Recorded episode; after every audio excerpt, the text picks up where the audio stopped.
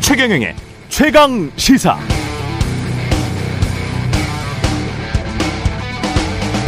네, 추석 민심은 뭘로 결정될까요? 저는 물가를 유심히 봤습니다. 국산 배추 한 통에 만 천 원, 추이자두라는 게 오, 다섯 개에 만 원, 홍로 사과 다섯 개만 원, 김밥집 모든 김밥 시키려고 하니까 한 줄이 5,500원이더군요.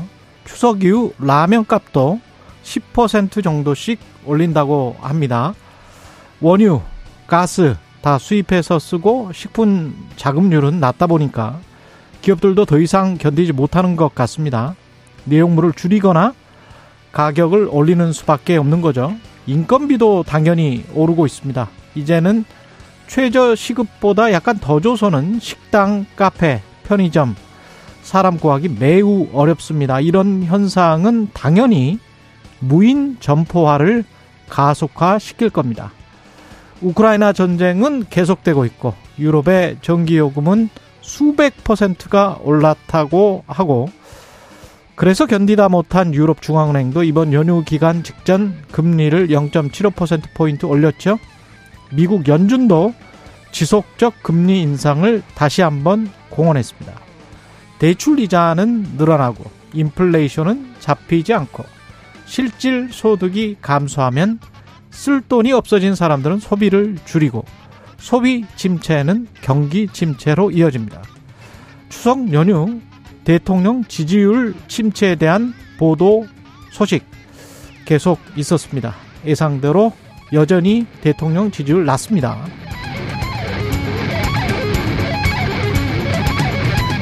네, 안녕하십니까. 9월 12일 세상에 이익이 되는 방송 최경령의 최강시사 출발합니다. 저는 KBS 최경령 기자고요. 최경령의 최강시사 유튜브에 검색하시면 실시간 방송 보실 수 있습니다. 문자 참여는 짧은 문자 50원, 기본자 100원이 드는 샵 9730 또는 유튜브 무료 콩어플 많은 이용 부탁드리고요. 오늘 최강시사 박지원 전 국정원장 만나보고요. 화제 에세이 쇳밥일지의 저자 천현우 작가도 만납니다.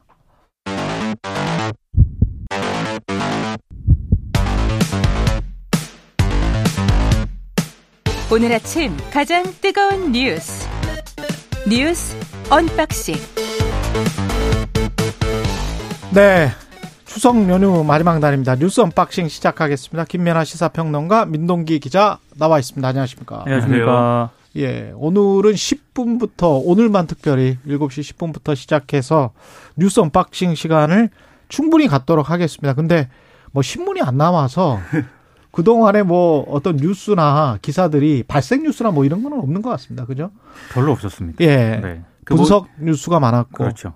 예. 여러 가지 뉴스들이 뭐 나오긴 나왔는데, 음. 그러니까 신문이 나온다라는 거는 뭔가 그동안 나온 뉴스들이 이렇게 좀 정리가 돼서. 그렇죠. 이게 하루를 정리하면 뭐 이런 거다. 이런 형태로 나와야 되는데, 어. 어떤 일이 있었다. 이런 정도만 있고. 그렇죠. 뭐가 중요한 뉴스고 어떻게 되는 건지 이런 해석들이 좀 신문이 안 나온 상태여가지고. 그렇습니다. 네, 부족한 측면들이 있습니다. 우리가 뭐 언론을 보통 편집권에 관해서 언론 자유 최고로 치고요. 네. 그 편집권이 어떻게 보면은 전 세계 수만 개 정도의 사안과 사건들이 발생을 하는데 그걸 한 200개 정도에서 300개 정도로 신문은 압축을 하는 것이고 방송 같은 경우는 한 30개 정도로 압축을 하는 거거든요. 네. 그런 작용들이 없으면 또 사람들이 취사 선택을 하기가 굉장히 좀 힘들어지는 측면도 있습니다. 그 연휴 네. 때마다 그 인터넷은 물론이고요. 음. 방송 뉴스에서 많은 비중을 차지하는 게 사건 사고 뉴스입니다. 그렇죠. 그렇죠. 굉장히 많습니다. 사건 예. 사고 뉴스. 추석 민심 여론조사를 그래서 이제 이럴 때는 보통 여론조사를 많이 하거든요. 네. 예. 그래서 여론조사를 MBC도 했고 SBS도 했는데 SBS가 가장 최근에 나온 어제 나온 여론조사죠. 어제 이제 8시 예. 뉴스에서 보도한 내용인데요. 넥스트 리서치가 SBS 의뢰로 지난 8일부터 9일까지 전국 만 18세 이상 남녀 1,004명을 대상으로 여론조사를 실시했거든요. 여러 가지를 물었는데 아, 그 중에서 이제 여권 지지율 위기의 책임이 누구에게 있느냐 이 질문을 했더니 윤석열 대통령 본인이다가 25.8%로 가장 많았습니다. 권성동 원내대표를 비롯한 이른바 윤핵관이 20.9%, 이준석 대표가 16.4%, 김건희 여사가 14.6% 이런 순으로 나왔거든요. 근데 이게 좀 주목해서 봐야 될 대목이 국민의힘 지지층에게 또 이 지지율 위기 책임에 대한 음, 이걸 따로 좀 뽑았거든요. 누구 책임이냐? 예. 그러니까 이준석 대표가 38.7%로 또 가장 높았고요. 예. 윤핵관이 22.2%, 윤 대통령이 11.8%로 나왔습니다. 그러니까 일반 국민들 여론조사하고 국민의힘 지지층 사이에 약간 좀 인식의 괴리가 있다. 이렇게 좀 판단이 되는 것 같고요. 국민의힘 지지층 사이에서는 잘 모시지 못해서 뭐 이런 생각일까요? 뭐 하여튼 이준석 대표가 지금 지지율 하락에 가장 큰 원인이 있다. 아. 이렇게 생각을 하는 것 같습니다. 근데 일반 국민은 윤 대통령 본인이 25.8% 8%로 가장 높았습니다. 아, 그리고 잘 못한다고 평가한 이유를 또 물었는데 경제와 민생 등의 국정 운영 부실이 28.8%로 가장 높았고요. 예. 독선적인 일 처리가 26.5%, 인사 실패가 16.7%로 나타났습니다. 저는 이게 이 다음 대목이 가장 중요하다고 생각을 하는데 음. 정부가 앞으로 그럼 뭘 집중해야 되느냐? 글로벌 경제 위기 대응이 38.7% 거의 40%예요. 그렇습니다. 그리고 사회 안중 안전망 확충 등 복지 강화가 27.5% 순으로 나왔습니다. 보통은 항상 이게 1, 1등이었거든요. 그렇습니다. 그렇죠. 네. 근데 지금 글로벌 경제 위기 상황에 관해서 사람들이 응답자들이 굉장히 큰 인식을 가지고 있다는 이야기네요. 왜냐하면 제가 제가 직접 제사를 명절 때 지내는데요. 예. 장을 봐야 되지 않습니까? 예. 아 이번에 정말 살이 좀 떨리더라고요. 아, 제가 오프닝에서도 이야기했지만 네. 자두 다섯 개 제가 만 원인 거 보고 아 제가 이게 진짜 무슨 자두지 뭐 좀 크긴 해요. 좀 명절 크긴 준- 합니다만은 그렇다고 자두가 자두지 사과만큼 크겠습니까? 제가 명절 준비하면서 예. 과일을 이렇게 구입을 하면서 예. 아 정말 손이 부들부들 떨리기는 처음입니다. 저는 이제 뭐 특별히 명절이어서 한 게 없어서 예. 이제 그걸 체감하지는 못했지만 뉴스를 이렇게 보니까 농산물 가격이나 이런 게 특히 많이 올랐고 음. 특히 이제 차례상 준비를 위해서 어, 예년보다 훨씬 이제 많은 돈을 썼다, 써야 된다 이런 보도도 이제 줄을 이었기 때문에 이것에 대한 체감 효과가 분명히 있는 것이죠. 예.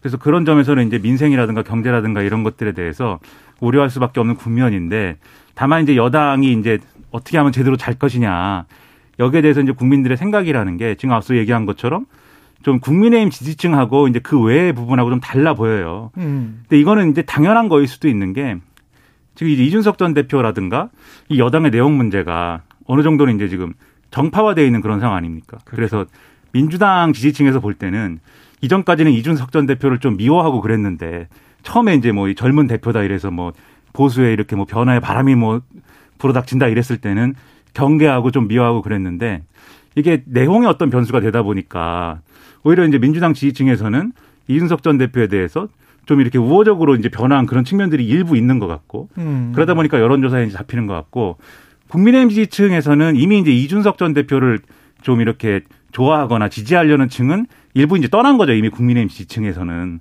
그러다 보니까 이제 어 이준석 전 대표가 내용의 책임이 크다 이런 여론이 많이 반영되는 건데 예. 그 중요한 건 이제 중도층에서 어떻게 판단하느냐 이거 아니겠습니까? 그렇죠. 부동층 내지는 중도층. 예. 근데 이제 부동층 내지는 중도층 여론을 보면은 그래서 양쪽의 입장이 갈리다 보니까 중도층과 이, 어, 이 부동층에서는 지금 여론조사 결과하고 거의 비슷한 이 어, 여론 분포가 나오는 거거든요. 음. 그러니까 답이 나오는 거죠. 앞으로 이제 그 국민의힘 지지층이 중도층하고 그 외의 지지층하고 계속해서 다른 판단을 할 것으로 유력, 할 것이 유력하고 앞으로 전당대회 레이스라든가 음. 이런 것에서도 반영이 되지 않겠습니까? 그래서 이런 것들이 여당이 좀 이게 중도를 좀 치고 나가는 그런 게 있어야 되는데 제한적인 요소로 이제 작용이 될 것이 우려가 돼서 그럼 이제 국정 동력 을 확보하고 이런 데 있어서는 좀 걸림돌이 되지 않겠는가 걱정되는 대목이죠. 근데 그거를 국정 동, 운영 동력에 바로 그 이어서 이야기를 할 수 있는지는 잘 모르겠어요. 제가 이제 댓글이나 이런 것들을 유심히 보면 우리가 말하는 어떤 정치 이슈, 정치 현안들 있지 않습니까? 특히 뭐 국민의힘 이건 민주당이건 어떤 당 내부의 역학관계, 음, 당 내부 지금 이준석 윤핵관 이게 당 내부의 역학관계잖아요. 그렇죠. 그게 국민의 삶이랑 아무런 관련이 없어요, 사실은. 그리고 그거를 명확하게 인식을 하고 있고 여론조사에서도 보면은 SBS 여론조사에서도 잘못한다라고 평가하는 이유가 경제와 민생 등의 국정 운영 부실, 경제와 민생이거든요. 그게 첫 번째고 두 번째가 독선적인 일처리, 인사 실패, 뭐 이렇게 되거든요. 네. 두 개가 세 개가 합치면 한 70% 정도 그렇죠. 되는데 동석 독선적인 일처리라는 것에 어떤 뉘앙스가 묻어져 있는지는 모르겠지만 전반적으로 먹고 사는 문제에 집중한단 말이죠. 그리고 앞으로 가장 집중해야 될 분야도 글로벌 경제 위기 대응이에요. 네.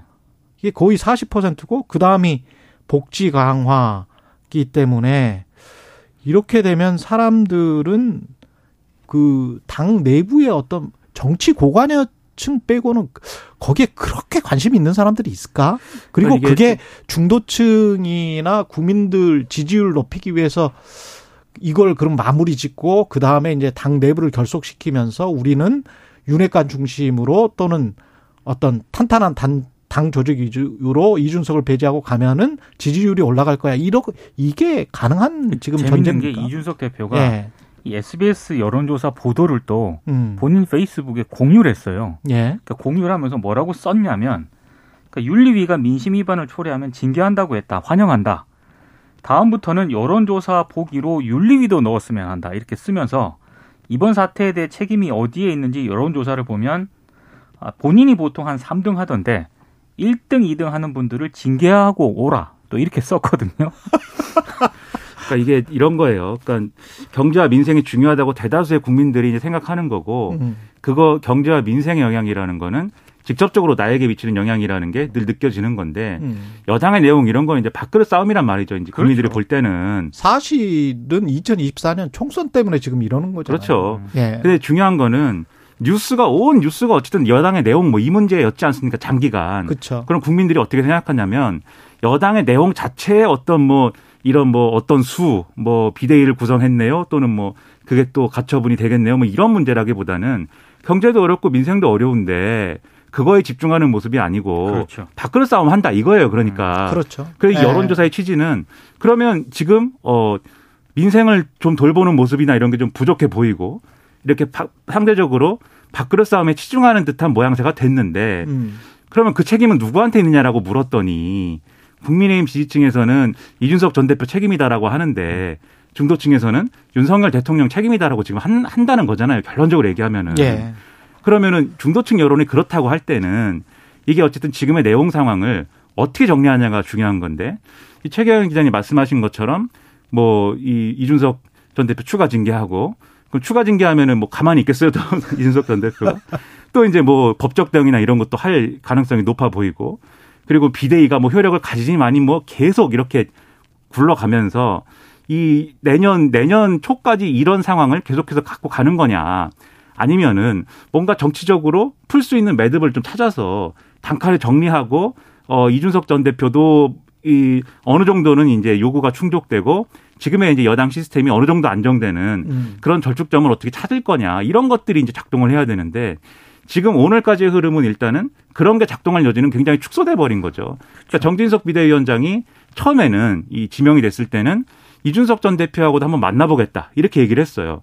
근데 이준석 전 대표가 바로 가처분 신청을 또 하면서 이, 이 정진석 비대위원장이 어, 이 건너지 말아야 될 강을 이미 건넌 것 같다라고 얘기하면서 정치적인 해결의 어떤 여지가 지금 없어져 버렸거든요. 예. 그러니까 이게 상당히 골칫거리가 돼 버렸고 앞으로도 국민들이 볼 때는 이런 뉴스가 계속 앞서 말씀드린 것처럼 나올 거니까 이 민생 경제 안 챙기고 왜 계속 내용이냐 얘기가 이렇게 될 수밖에 없어서 그게 부담이라는 거죠. 이번에 SBS 여론조사에서 또 하나 이제 국민의힘과 민주당이 음. 좀 참고해 볼 만한 그런 사안이 있었는데요. 예. 민주당 이재명 대표 검찰 수사에 대한 또 여론조사를 실시했거든요. 예. 법 과 원칙에 따른 것이라는 의견이 50.3%였고요.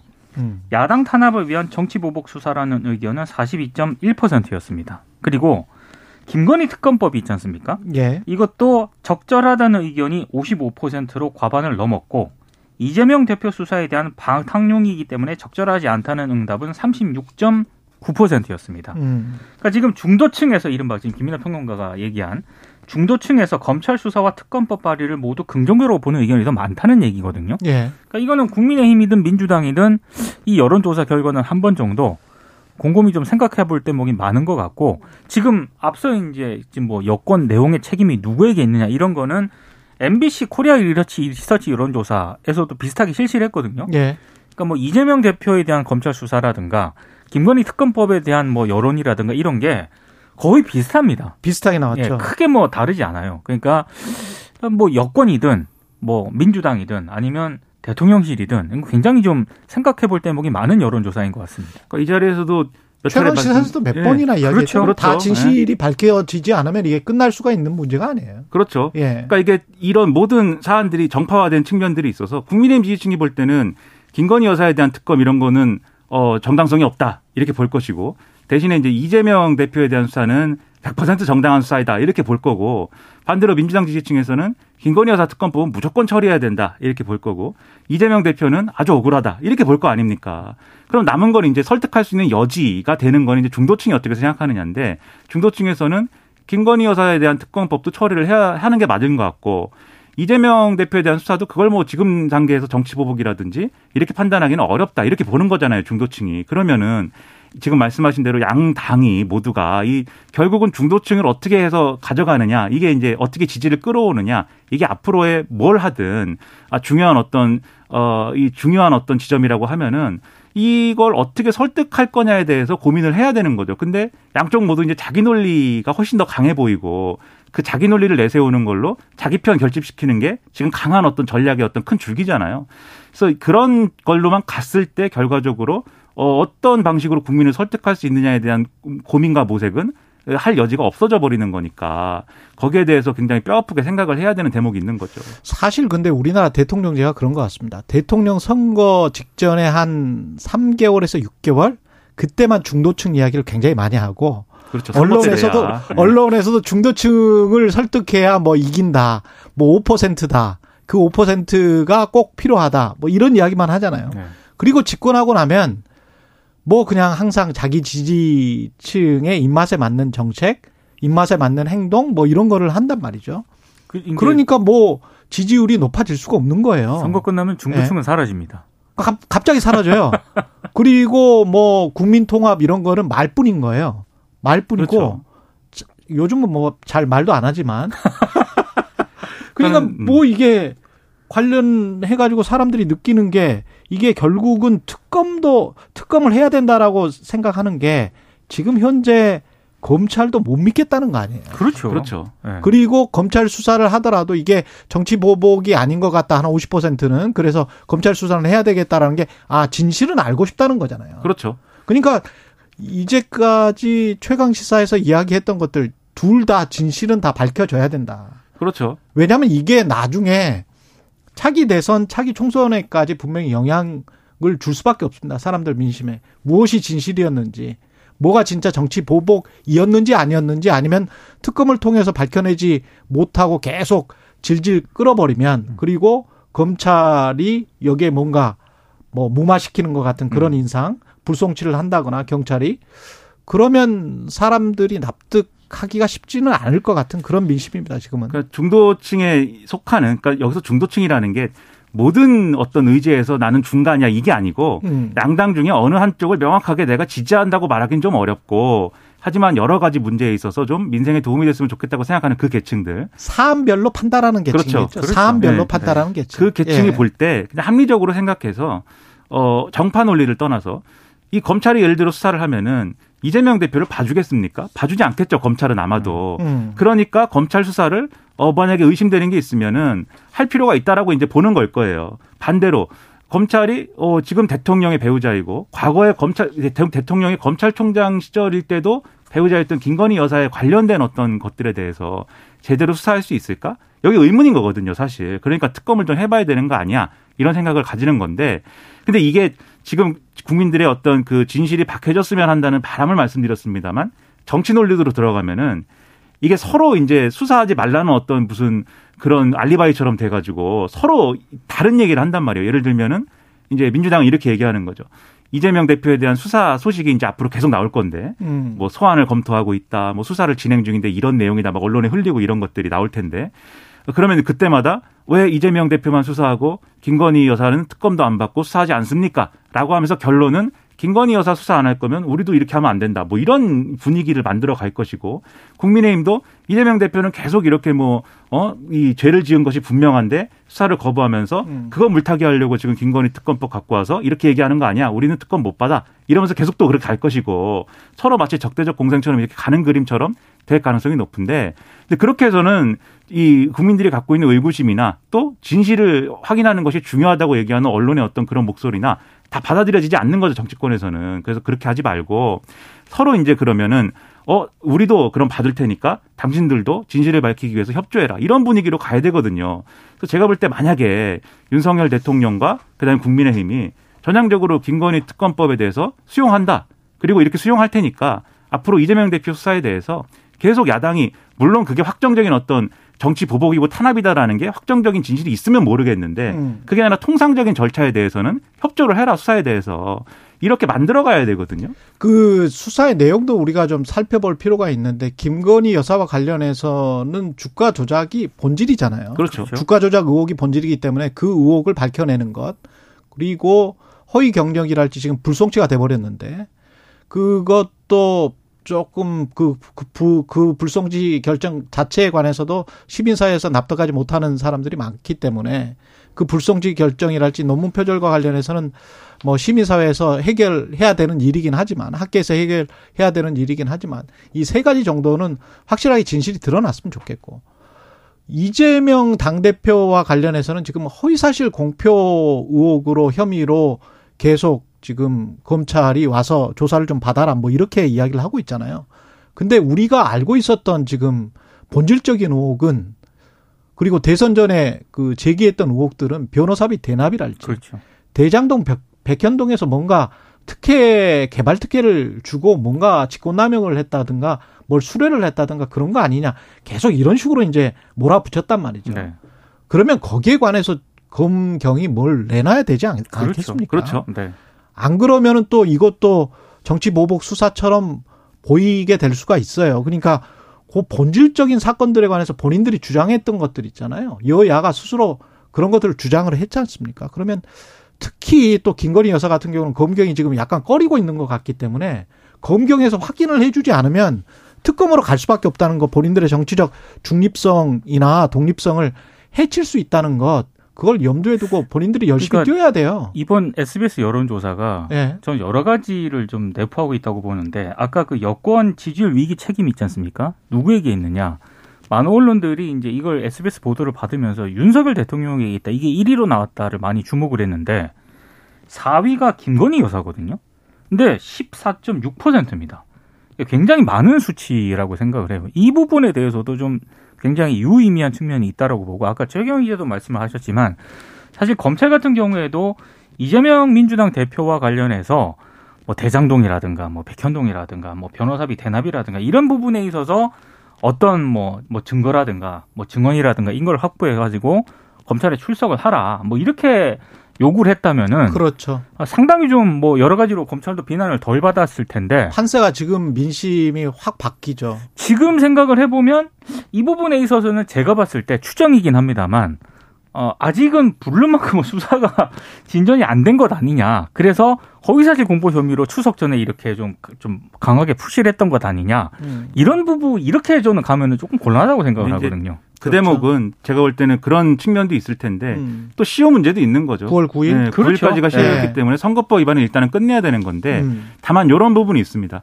제가 볼 때 이제 이재명 대표가 그 선거 기간에 했던 발언이나 이런 것들 전문이나 이런 걸 봤을 때는 이게 이제 그 말만 놓고 봤을 때는 이게 어 자기가 이제 거짓말을 할 작정 거짓말을 하기로 작정을 하고 이제 허위 사실을 얘기한 것인지 아니면 어떤 착각이라든가 뭐 이런 오인에 의해서 그걸 스스로 믿어서 이제 얘기한 것인지 그 발언만으로는 알 수 없는 것이기 때문에 그 알 수 없는 내용이에요 그 전문을 보면은. 그래서 배경이나 이런 것들을 실제로 이제 해야 되는 수사를 해야 되는 건데 지금 검찰이 기소한 논리는 그런 거잖아요 결국은 어, 김문기 전 처장을 이전부터 알았는데 음. 어, 그 선거 기간에 특별히 성남시장 할 때는 몰랐다라고 얘기한 거에 이게 이제 의도된 거짓말이다. 라는 게 이제 검찰의 시각인 거거든요. 그러니까 기소를 한 거겠죠. 그렇죠. 왜냐하면 그냥 그런 게 아니면은 이제 어, 그렇죠. 무죄가 나올 가능성이 음. 높 무죄가 나올 가능성이 분명히 있는 거에 대해서 쉽게 기소하기 어려 어려웠을 테니까. 음. 근데 이후에 이제 본류 수사가 예정이 돼 있다라는 걸 전제를 해보면 즉 본류 수사라는 거는 대장동 개발과 관련된 배임이라든가 이런 것들을 따져 본다라는 게 전제가 돼 있다고 하면은 그 골인을 할지는 모르는 거지만 음. 적어도 미드필더한테 공이 가긴 해야 되는 거 아닙니까? 그러니까 김문기 전 처장을 왜 모른다고 한 거지?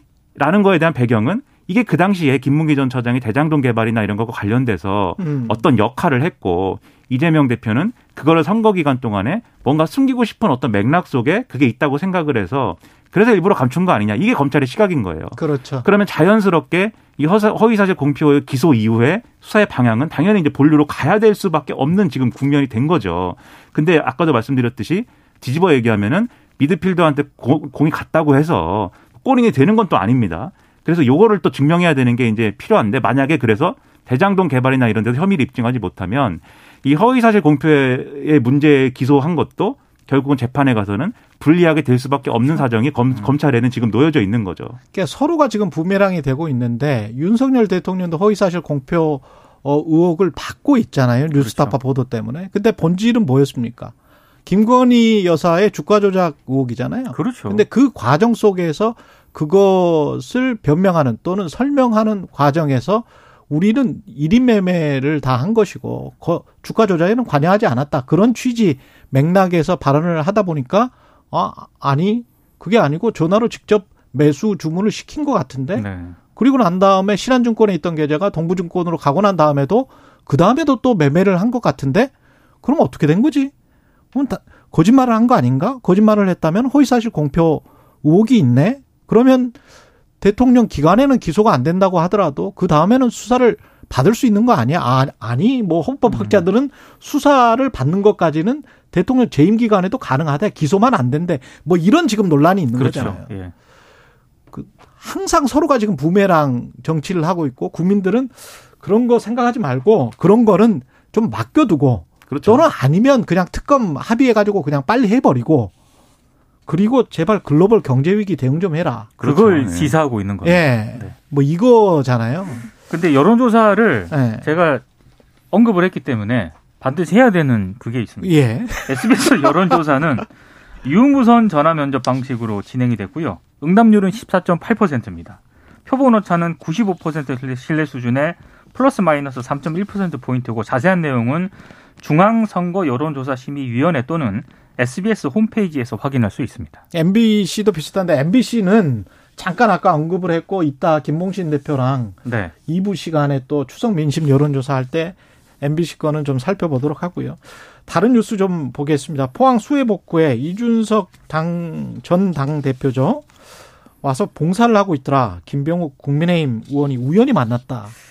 우연히 만났다는 걸 좀 강조를 예. 하면서요. 페이스북에서 어, 우연히 정말 우연히 이준석 대표를 만났다고 이렇게 얘기를 하고 여러 사진을 공개를 했거든요. 사진을 제가 쭉 보니까 뭐 해병대 장병들하고 수해 현장 복구를 돕는 모습이 여러 장 담겼더라고요.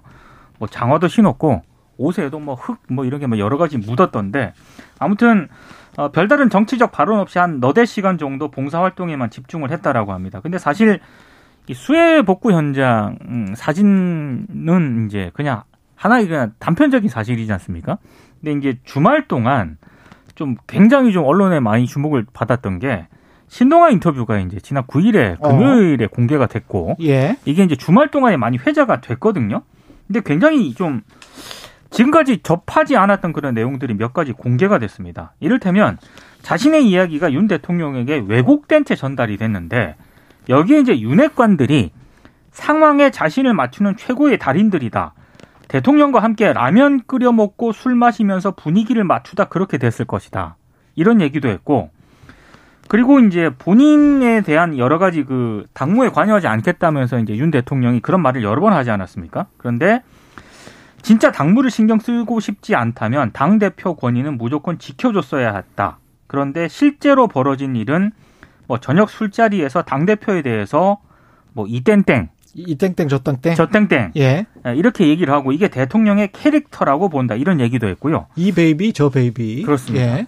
그리고 한동훈 장관 얘기도 꺼내 봤거든요. 이 예. 굉장히 좀 재밌던데 윤 대통령이 내후년 총선을 앞두고 한동훈 장관을 키워서 내 자리에 앉히면 된다고 생각하는 듯하지만 한동훈과 이준석 지지층은 완전히 다르다.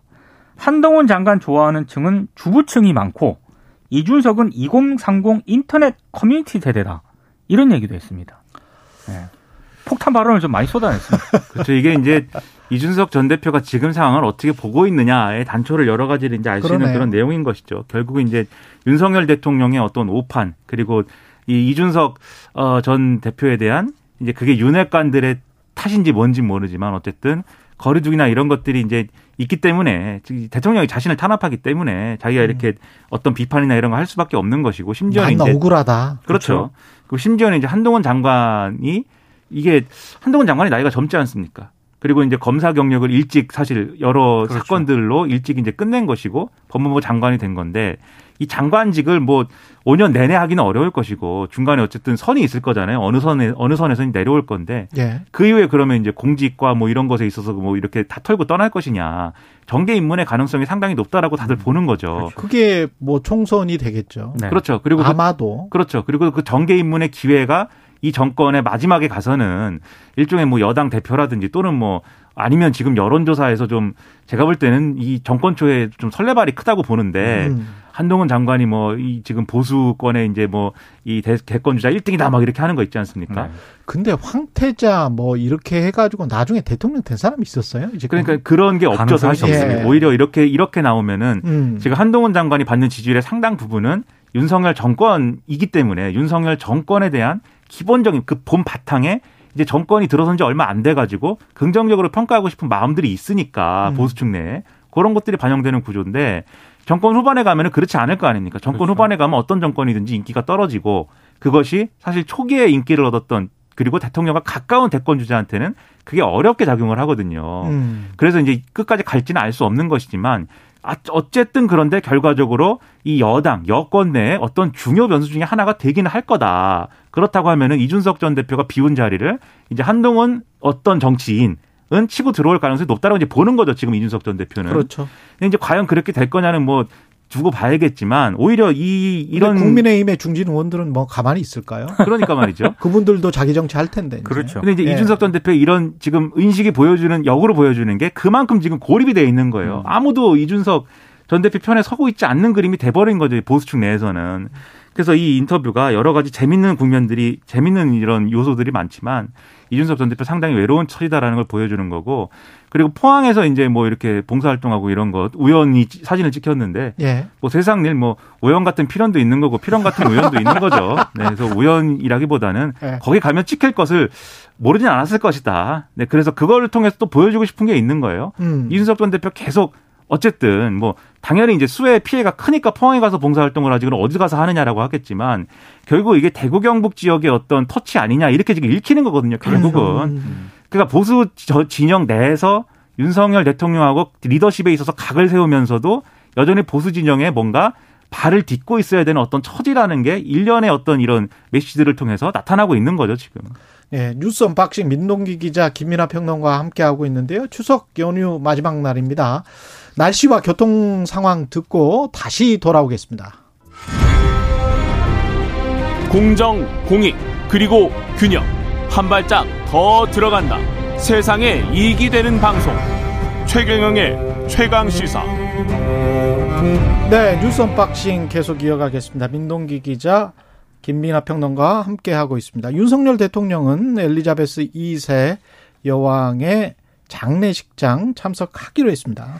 19일에 이제 참석할 예정인데요. 원래 이달 중순 미국 뉴욕에서 열리는 유엔 총회에 참석할 예정이었거든요. 근데 앞서서 먼저 영국을 방문을 해서 이제 이렇게 이동을 할 것 같습니다. 엘리자베스 2세 여왕의 장례식은 19일 오전 11시 현지 시간으로 웨스트민스터 사원에서 국장으로 엄수가 되고요. 이번 장례식 참석으로 윤 대통령과 이 요번에 와- 왕위를 계승한 찰스 3세 국왕 있지 않습니까?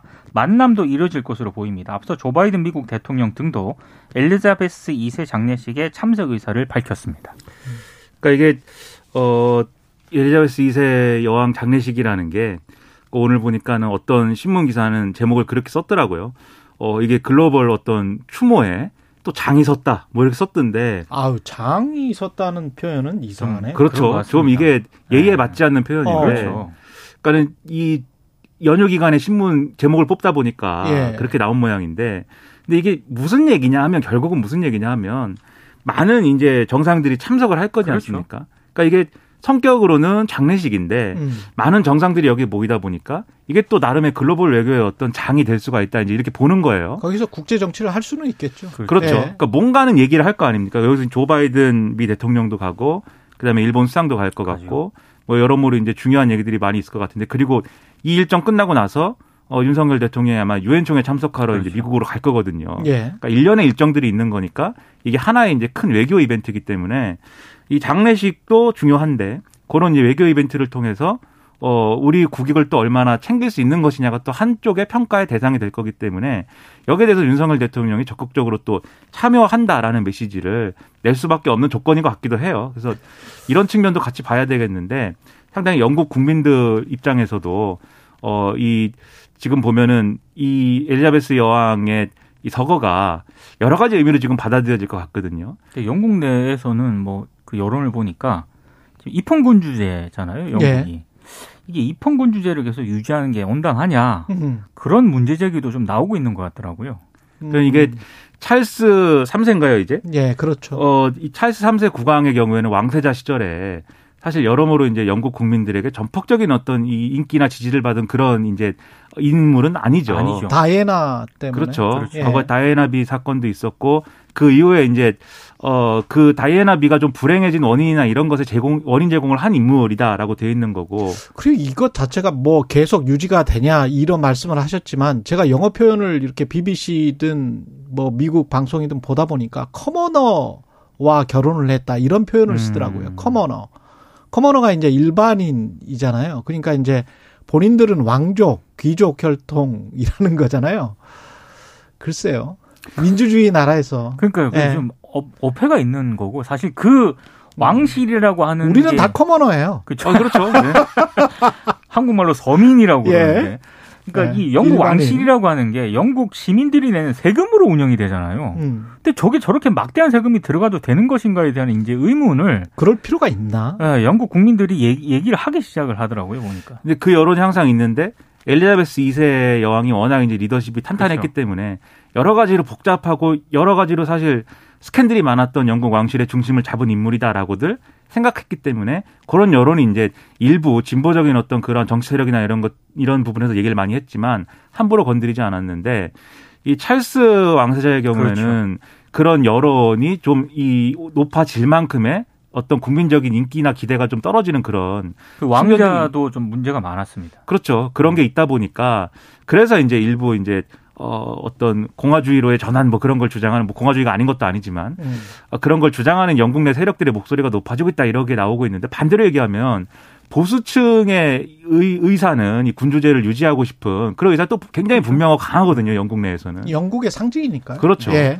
이제 그런 것들이 엇갈리기 때문에 그 장례식입니다. 그런 형 그런 약간 논란과 또 그러한 이제 시선을 가지고 영국인들이 보는 그런 장례식 자리여서 또 정상들이 어떤 행동을 하느냐에 따라서 여러 가지 평가가 또 나올 수밖에 없는 그런 중요한 어려운 또 자리인 겁니다. 이게. 근데 우리가 미디어에서 주는 상징적인 이런 것들에 현혹되지 말고 아까 그 SBS 여론조사에 글로벌 경제 위기 대응하라고 네. 그랬잖아요. 근데 제가 아까 말씀을 드렸어야 되는데 지금 현재 이제 미국이나 러시아, 중국 뭐 영국도 마찬가지입니다만 영국도 이- 지금 현재 그 지금의 우크라이나 전쟁 상황이 그렇게 크게 영국한테 해가 되지는 않고 있습니다. 음, 왜냐하면 영국은 석유가 나요. 그렇죠. 미국도 마찬가지로 에너지 강국에 에너지를 수출할 수 있는 나라입니다. 석유 언제든지 팔 수 있어요. 그 다음에 곡물까지 수출을 합니다. 음. 곡물 미국, 캐나다, 북미가 수출하는 게 2019년, 2021년이었습니까? 아, 올해였군요. 2022년 우크라이나 전쟁 이전의 자료를 보면 그쪽이 한 북미에서 한 40% 수출하면 러시아, 우크라이나가 한 30% 수출해요. 전체를 100으로 놓고 봤을 때는. 그러면 에너지 저쪽 유럽에서 힘드니까 미국 가스 쓰죠. 중동 가스도 쓰겠지만 그다음에 곡물, 밀또 음. 북미에서 또 갖다 쓰죠. 그렇죠. 매뉴팩처링 우리 입장에서는 뒤통수 맞은 것처럼 지금 반도체도 그렇고 자동차도 그렇고 현지에서 전기차 해야만 2024년 뭐 이렇게 돼 있잖아요. 2024년에 우리는 거기에 겨우 공장 짓는다고 그렇죠. 하는데 그러면 보조금도 그 백 뭐 천만 원 가까이씩 준다는 거 아닙니까? 네. 그럼 매니팩처링도 가져가겠다. 달러는 이미 패권국이 돼 있고요. 오랫동안. 그러면 달러 패권국에 이럴 때 글로벌 경기 불황일 때 미국으로 다 돌리는 거를 돌아오는 거를 달러 smile이라고 하잖아요. 그럼 그렇죠. 미국 입장에서는 사실은 지금 달러 smile이죠. 곡물 smile입니다. 식품 smile이에요. 에너지 smile이죠. 지금 manufacturing까지 다 smile 하겠다는 겁니다. 네 개를 다 먹겠다는 거예요. smile USA네. 예, smile USA가 되는 야, 겁니다, 지금. 참. 이게 지금 유심히 봐야 돼요. 그 이익이 어디에 있고 어떤 식으로 인도나 터키나 이스라엘, 미국의 가장 그 우방 국가 중에 하나인 이스라엘이 그리고 중동 중동과 대립하고 있는 우리랑 가장 비슷하잖아요. 어떻게 행동을 하고 있는지. 왜 러시아 제재에 동참을 하고 사인을 안 했는지. 음. 이런 것들을 유심히 봐야 되고 그게 글로벌 경제 위기 대응입니다. 그래서 음. 미국 편 들은 게 무조건 우리 국익은 아니에요. 음. 친민은 해야죠. 하지만 뭐 적당하게 친중도 해야 된다.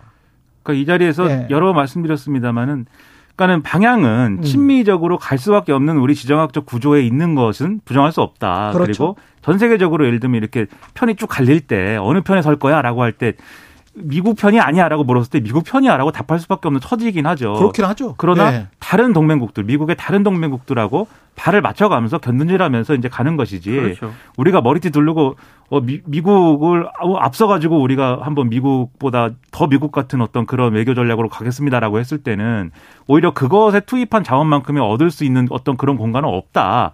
라는 게 최근 구조에서 쭉 이제 보여지는 건데 음. 그렇기 때문에 외교 전략이나 이런 것들이 이제 중요하다고 여러 번 이제 이 자리에서 말씀드린 거죠. 근데 이제 전기차 보조금이나 이런 문제는 결국은 제가 뭐 이런 뉴스나 이런 걸 보면은 미국에서 법을 바꿔야 되는데 그게 이제 미국은 지금 또이 법, 법을 어떻게 할 것이냐는 이미 완전히 또 양쪽에서 이제 꽉 짜여진 그런 그렇죠. 상황이어서 그렇죠. 법이 지금 바꿀 수 있는 구조도 아니고 중간 선거도 앞두고 있고 그러다 보니까 그 파고들 여지는 지금 없다. 그래서 어떤 언론은 뭐 각자 도생으로 결국 가는 거 아니냐. 아니 그렇게 퍼줬고 그렇게 해줬으면은 통화 수합이라도 해야 된다고 그렇죠. 그랬잖아요. 제가 그렇죠. 누차 이야기를 했고 그러니까 그거 저만 이야기했습니까? 한미 동맹 집권 여당의 뭐 정책위 의장도 이야기를 했고 한미 동맹은 한미 동맹이고 예. 계산은 좀 정확히 해야 되는데 그렇습니다. 그러니까 우리 정부가 과연 계산을 정확하게 하고 있는지에 대해서는 조금 의문이 든다는 그러니까 거예요. 인플레이션 감축법 밖의 영역에서라도 네. 우리가 해오는 게 이제 있어야 된다. 음. 그러기 위해서라도 이번에 이제 글로벌 외교의 또 다른 어떤 이 순방에 나서는 거니까 그런 데 있어서 성과를 기대할 수 있는 그런 것들을 얘기해 줬으면 좋겠다라는 거죠. 달러 smile이면 원화도 좀 smile 되는 게 동맹 아니겠습니까? 좀 같이 웃읍시다. 그렇죠. 환율, 이 무섭고 금리가 무섭고. 아니 예. 좀 많이 나오면 더치페이를 해야 되는 게 예. 맞는 거 아니겠습니까? 예, 그렇습니다. 네. 예, 더치페이. 예, 함께 더치페이. 여기까지 들을까요? 아니면 뭐 조금 소식 하나만 더 아, 청와대 관리 공무원 과도한 노동 시달려 소식이 하나 있고요. 민주당 장영아 변호사에 관해서 민주당이 법적 절차를 진행하기로 했다. 이 소식이 있는데 요 장영아 변호사 이야기만 잠깐 하고 55분 20초에 마무리해야 되니까. 그러니까 네. 장영아 변호사 같은 경우에는 국제 마피아파 행동대원 박철민 씨의 법률 대리인으로 활동을 했고요. 지난 대선 기간 이재명 민주당 대표가 이 국제 마피아파로부터 돈다발을 받았다 이렇게 주장을 하지 않았습니까? 예. 그래서 허위사실 공표 혐의로 고발이 됐는데 검찰이 무혐의 처분을 했습니다. 그래서 민주당이 아 이거는 좀 문제가 있다라고 판단을 해서 상당히 좀 법적 책임을 묻겠다라는 입장을 이제 김의겸 민주당 대변인이 음. 서면 브리핑을 통해 밝힌 그런 상황입니다. 장영하 변호사도 정치권 인사라고 보는 거죠 수사기관은 그러니까 그렇죠. 칼이 칼끝이 묻어지는 거 아니겠습니까? 노래 듣고 갔어야 되는데 여기까지 하겠습니다.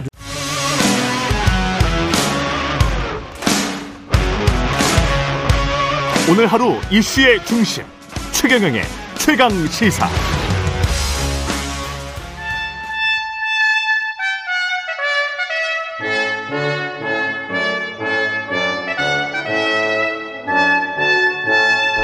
네, 매주 월요일 영원한 현역 박지원 전 비서실장과 함께하는 고품격 본격 정치 토크 박지원의 정치의 품격 박지원 전 대통령 비서실장 전 국정원장 나와 계십니다. 안녕하세요. 네. 예. 추석 잘 보냈어요? 예, 잘 보냈습니다. 예. 원장님도 잘 보내셨죠? 예. 예. 서울에 계셨고요. 서울에 쭉 있었는데 예, 좀 쉬셨겠습니다. 엘리자베스 2세 여왕이 돌아가셔서 음. 참그 1999년도 김대중 대통령 초청으로 최초로 음. 영국 여왕이 방한을 했어요. 예. 근데 그때 만났던 그 품위와 권위 그리고 그 잔잔한 미소 필립 공과 그렇게 그 다정스러운 얘기 모습이 떠올랐습니다. 현대사를 다 장식을 했죠. 그렇게. 그렇죠. 70년 예. 제이니까. 예. 음. 그렇게 봐야 될 것 같고. 그 영국 여왕이 세계 각국을 방문하는 것은 조건이 굉장히 까다롭습니다. 아, 그렇습니까? 예. 첫째 민주주의를 해야 되고 아 민주주의 국가만 예. 방문하는. 그래서 어. 김대중 대통령에 의거해서 아시아에서는 최초로 우리 대한민국에서도 최초로 평화적 정권 교체를 이룩했고 음. 김대중 대통령이 그 민주주의와 인권에 헌신한 것을 높이 평가해서 최초로 음. 영국 여왕이 방문함으로써 당시 DJ도 굉장히 감격스러워 하셨어요. 그랬군요. 예. 국내 정치 이야기를 좀 해야 될 것 같은데, 그, 여야는 지금. 윤석열 대통령 방문. 장례식 예. 하시는 거 찬성하세요? 아니, 뭐, 저야 뭐, 국빈이니까 다, 그리고 미국 그 대통령 돌아가셨을 때 누군지 제가 기억이 안 나는데 세계 정상들 다 갔을 걸요? 그렇죠. 이번에도 당연히 이게 가셔야죠. 지금 음. 상징적인 거라서 참석은 안 할 수가 없을 것 같은데요. 제가 볼 때는. 가셔야 되는 게 당연한데. 예. 근데 내외가 어 함께 김건희 여사도 같이 가는지에 관해서는 국민들이 관심이 많은 것 같더라고요. 아직 청와대에서도 음. 김건희 여사가 함께 가신다 이런 내용은 발표하지 않고 있는데 예. 어떻게 됐든 대통령께서 가시는 것은 저는 환영하고 예. 꼭 가셔야 된다 그렇게 생각합니다. 예. 그 김건희 여사 이야기가 나와서 김건희 여사 특검법 발의를 이미 했고 여야는 이제 이렇게 되면 강대강으로 이렇게 쭉 갈 수밖에 없는 그런 상황인지 추석 이후에는 어떻게 될 것 같습니까? 글쎄 이번에 이렇게 보면은 어, 김건희 여사 특검도 55% 정도 찬성하고 이재명 대표의 기소 수사도 50.3%인가 찬성을 음. 하더라고요. 예. 국민들은 그러한 혐의에 대해서 용서는 못 하는 거예요. 진실이 밝혀지기를 원하는 그렇죠. 거죠. 예. 그렇지만은 이재명 대표의 기소 김건희 여사의 특검 이렇게 강대강으로 가는 것은 결국 나라가 어려워집니다. 음. 진검승부로 가거든요. 음. 그런데 지금 최근에 에, 국가는 왜 실패하는가의 저자 예. 미국 MIT 에스보글로 교수는 우리 한국의 가장 큰 문제 해결은 정치 분열을 해소해야 된다가 제일 먼저더라고요.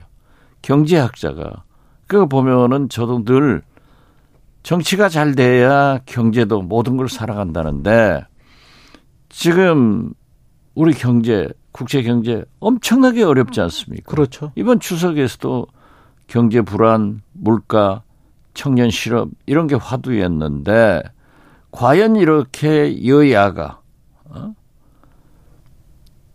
제1야당 대표를 기소하고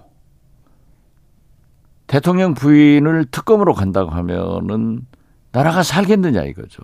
저는 이렇게 가면은 나라가 망한다고 생각합니다. 그래서 저는 여야가 진검승부를 할 게 아니라 빨리 여야 영수회담을 통해서 가령 쌍특검으로 거기다 맡기고 그냥 우리는 정치와 민생만 논의하자. 그렇죠. 양당 특히 대통령과 이재명 대표는 경제 민생 물가 문제로 가자. 음. 그래서 저는 쌍특검을 하는 것이 오히려 더 바람직하다. 거기다 맡기는 거예요. 음. 딱 지금 보면은 거듭 말씀드리지만은 YS 때 사정으로 가서 높은 사람 다 잡아가니까 국민들이 박수는 치고 김영삼 대통령 지지도가 90% 이상 올라갔는데 결국 IMF 외환 위기로 망했단 말이에요. 그때는 또 하나회 해체랄지 뭐 이런 것들이 있었으니까. 그랬어요. 예. 그 아무튼 사정이었어요. 음. 어, 그렇기 때문에 국민들은 이제 박수를 보냈지만은 시원하다.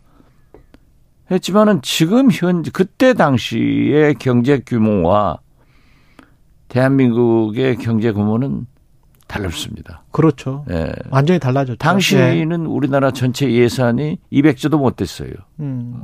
지금은 600조가 예. 넘잖아요. 그렇죠. 이런 사이즈인데 과연 경제 물가는 누가 잡고 음. 그렇게 진검승부로 가느냐. 그래서 저는 거듭 말씀드리지만은 대통령께서 영국 엘리자베스 여왕 장례식 가시기 전에 음. 여야 영수회담 해서 경제 물가 문제 제시하고 이건 쌍특검으로 보내자. 가서 철저히 규명하자. 저는 그렇게 거듭 주장합니다. 이러, 이러다는 진짜 나라 망합니다. 근데 여야의 원로들이 이제 윤석열 대통령에게 정치를 좀 했으면 좋겠다. 정치인이 됐기 때문에. 근데 그런 조언을 많이 하는 것 같은데 그럼에도 불구하고 최근의 행보 그리고 대통령이 되고 난 다음에 어떤 과거의 정치인들이 김영삼, 김대중 전 대통령이 했던 정치인들의 어떤 정치적인 대타협이랄지 만나서 이야기해서 뭔가를 푼다 할지 뭐 이런 거는 아무런 조짐이 없는 것 같습니다. 그러니까 윤석열 대통령께서 자꾸 말씀드리지만 예. 대통령을 검사 검찰총장 하던 식으로 이분법 사고를 가져서는 안 돼요. 오직 하면은 제가 모두에 말씀드렸듯이 국가는 왜 실패하는가? 그 유명한 저자인 미국 MIT 에스 보글로 교수가 우리 한국의 가장 큰 문제는 정치 갈등의 해소다. 이것부터 해결하지 않으면은 나라가 어려워진다 했겠어요. 그래서 저는 윤석열 대통령이 물론 추석에 나 김치찌개 잘 끓인다 해서 김치찌개 대, 대접하고 어? 여러 가지 시장 방문하지만은 음. 그건 눈에 안 들어와요 지금 국민들은. 예. 지금 이건 대통령은 국가 문제를 풀어가는 해결하는 그런 대통령이어야지 문제를 자꾸 만들어가는 대통령이 돼서는 안 됩니다. 음. 근데 국민들 많은 국민들이 그렇게 바라고는 있을 것 같습니다만 현실 정치는 분명히 강대 강으로 가는 것 같은 그런 양상이고 이게 어떤 계기로 어떻게 풀릴까? 근데 어떤 계기로 풀릴 수 있는 단초 같은 게 마련돼질 수 있을까요? 그러한 것은 오직 해결하실 분은 윤석열 대통령 한 분뿐이에요. 지금 남북 간에도 강대강, 음. 어? 미국과도 중국과도 모든 외교도 지금 현재 아주 어려워지고 있지 않습니까? 예. 또 국내에서도 이렇게 여야 간에 음. 야당 대표가 기소되고 조사받고 음. 대통령 부인은 특검으로 가고 조사받고 이게 되겠냐 이거죠. 음. 그래서 저는 정치와 경제를 검찰 수사를 분리해서 쌍특검으로 가고 거기다 맡기고 대통령과 야당 대표는 제발 경제 문성 문제를 해결하는데 두 분이 머리를 맞대고 얘기를 해야 되는 거예요. 음. 대통령과 야당 대표는 그렇게 쌍특검으로 그냥 사법적인 것들은 다 맡겨놓고 그렇죠. 예. 그리고 현안에 집중해야 된다. 민생 현안에 집중해야 되는데 그런 말씀이신데 여당 같은 경우는 대표 자체도 지금 없는 상황이고 뭔가 counter partner가 없는 거잖아요. 야당 입장에서는. 곧 생길 거 아니에요. 정진석 비대위원장. 비대위원장 갔다가 뭐 연말이나 연초까지 가지 않을까요? 어떻게 보십니까? 그렇더라도 비대위원장이 당 대표가 되는 거죠. 아 비대위원장이. 네, 그렇죠. 음. 그리고 원내대표도 이제 선출될 거고. 예. 그리고 우선 그 이재명 대표가 또 추석 연휴 기간에 영수회담을 또 제안하셨던데 대통령께서 야당 대표가 선출되면 같이 만나자. 이건 아니에요.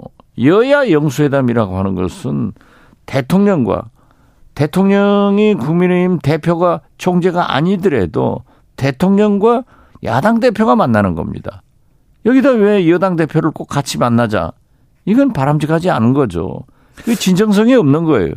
이게 대통령께서 야당 대표를 만날 그런 지, 진정성이 없다 저는 그렇게 봅니다. 근데 여당이나 대통령실에서는 뭐 과거의 유물 아니냐 영수회담이라는 게 다 함께 만나는 게 맞지 아니 않느냐. 좋으면 다 지켜지는 거죠. 그 과거의 유물 안 지키는 게 어디 있어요?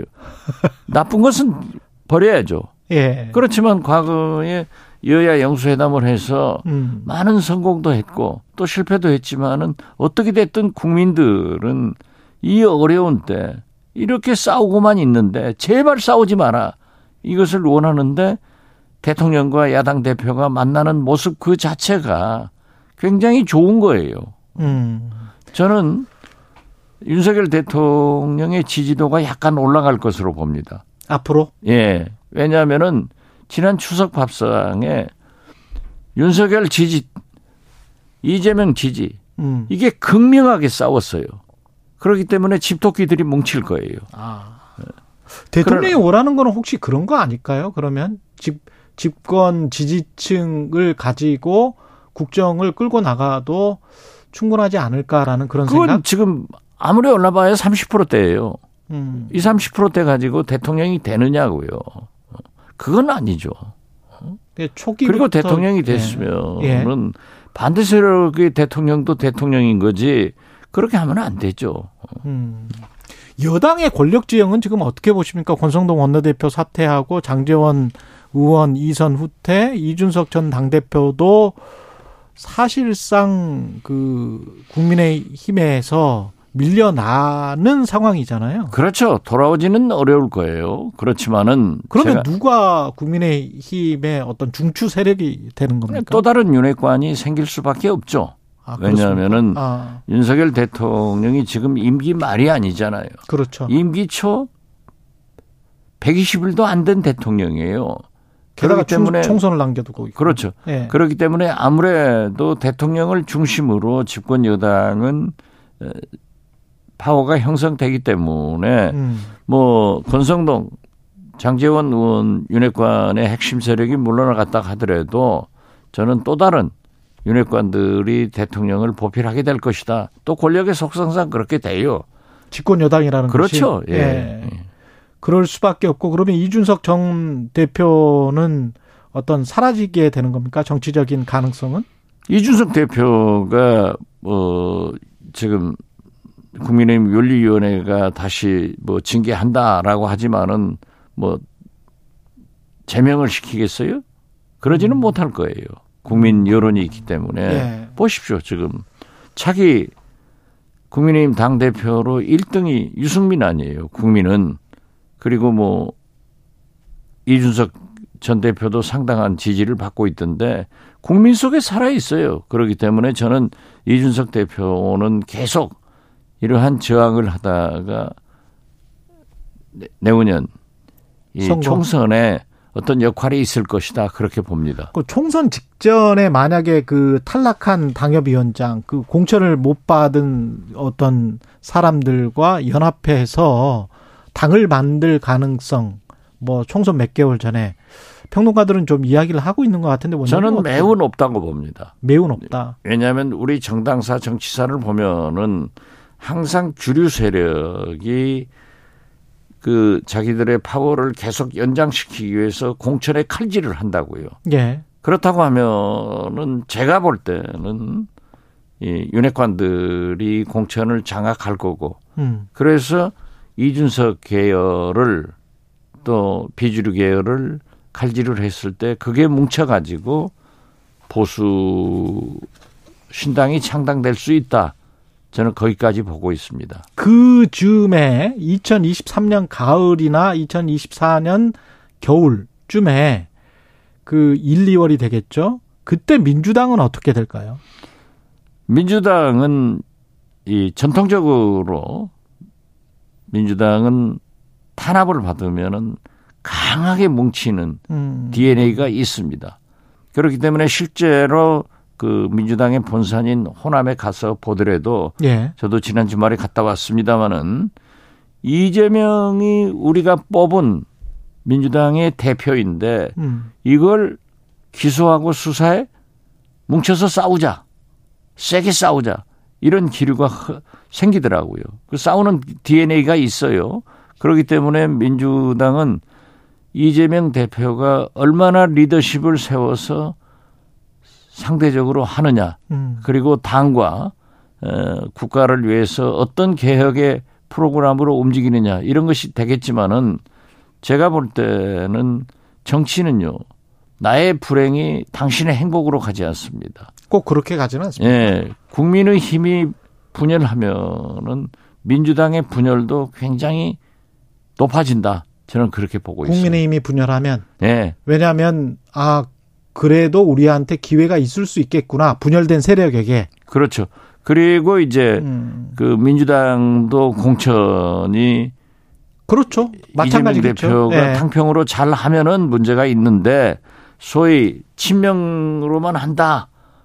그렇게 나왔을 때 굉장히 그 문제가 있는 거죠. 게다가 의석수는 지금 더 많으니까 훨씬 많죠. 더 많으니까 예. 그걸 수성을 한다면 그것도 쉽지 않은 문제겠습니다. 그러니까 우리 정당사를 보면은 총선을 앞두고는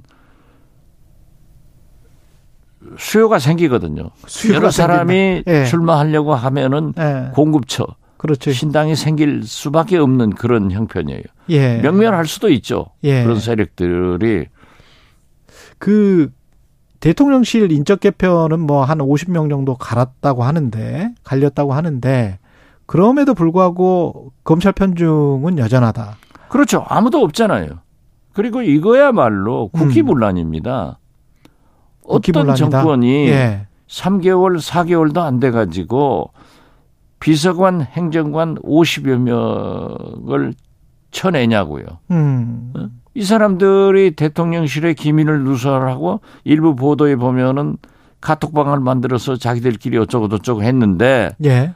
이걸 누가 추천했고 누가 검증을 했고 누가 공직 기강을 했어요. 이게 검역관들이 한 게 아니에요. 음. 그 검역관은 한 사람도 없단 말이에요.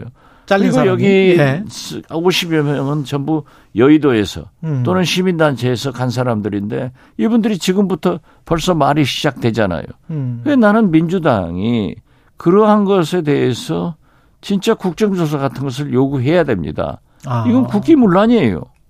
여기에 대해서 대통령 실장도 대통령도 아무 말씀 안 하고 마치 자기들이 정의로워서 잘못하는 사람을 전부 감사해서 내보냈다. 이것도 뭐 한 1년, 2년 됐다 하면 별 문제예요. 음. 어, 2, 3개월 돼가지고 그게 말이 됩니까? 이러한 인사를 한 게. 거기를 보고 뭐 어떤 보도를 보면은 지지도가 올라갈 수도 있다 하는데 이건 문제가 되는 거죠. 음. 이건 절대 국가 미래를 위해서도 한 번쯤은 짚, 고 넘어가야 될 문제다. 저는 그렇게 봐요. 대통령실 인사를 그렇게 가볍게 할 수 있느냐? 아, 그렇죠. 누가 예. 추천했어요? 예. 누가 검증했어요? 한 가지만 더 여쭤볼게요. 북한이 다섯 가지 핵무기 사용 요건을 명시를 했는데 그게 되게 자의적이더라고요. 그냥 위협 받으면 어, 사용할 수 있는 것처럼 돼 있더라고요. 자의적으로 해석해서 그 그들의 어떤 존립이나 이런 게 위협받으면 사용하는 것처럼 그렇게 돼 있던데 이거 어떻게 봐야 될까요? 저는 윤석열 정부의 대북 자세에 대해서 진전됐다. 그렇게 긍정적 평가를 합니다. 음. 왜냐하면 북한이 비핵화의 길로 또 그 말만 해도 여러 가지 경제 지원 등 하겠다. 그리고 권영세 장관도 비록 추석에 딱 당겨서 말씀했지만은 이산가족 상봉을 위해서 만나자. 예. 이런 건 상당히 좋아요. 그렇지만 북한은 절대 지금 비핵화로 가지 않습니다. 누가 선제 타격을 얘기, 먼저 얘기했어요? 누가 음. 선제 타격을? 그러니까 북한도 거기에 예. 대한 반응을 보이는 거예요. 음. 그래서 저는 그 북한의 그러한 태도에 일희일비하지 말고 우리 한미 당국은 북한을 대화의 장으로 나올 수 있는 그러한 것을 만들어 나가야 된다. 저는 음. 그렇게 봅니다. 여기까지 듣겠습니다. 영원한 현역 정치 품격 박지원 전 원장이었습니다. 고맙습니다. 네, 감사합니다. 오늘 하루 이슈의 중심. 당신의 아침을 책임지는 직격 인터뷰. 여러분은 지금 KBS 일라디오 최경영의 최강 시사와 함께하고 계십니다.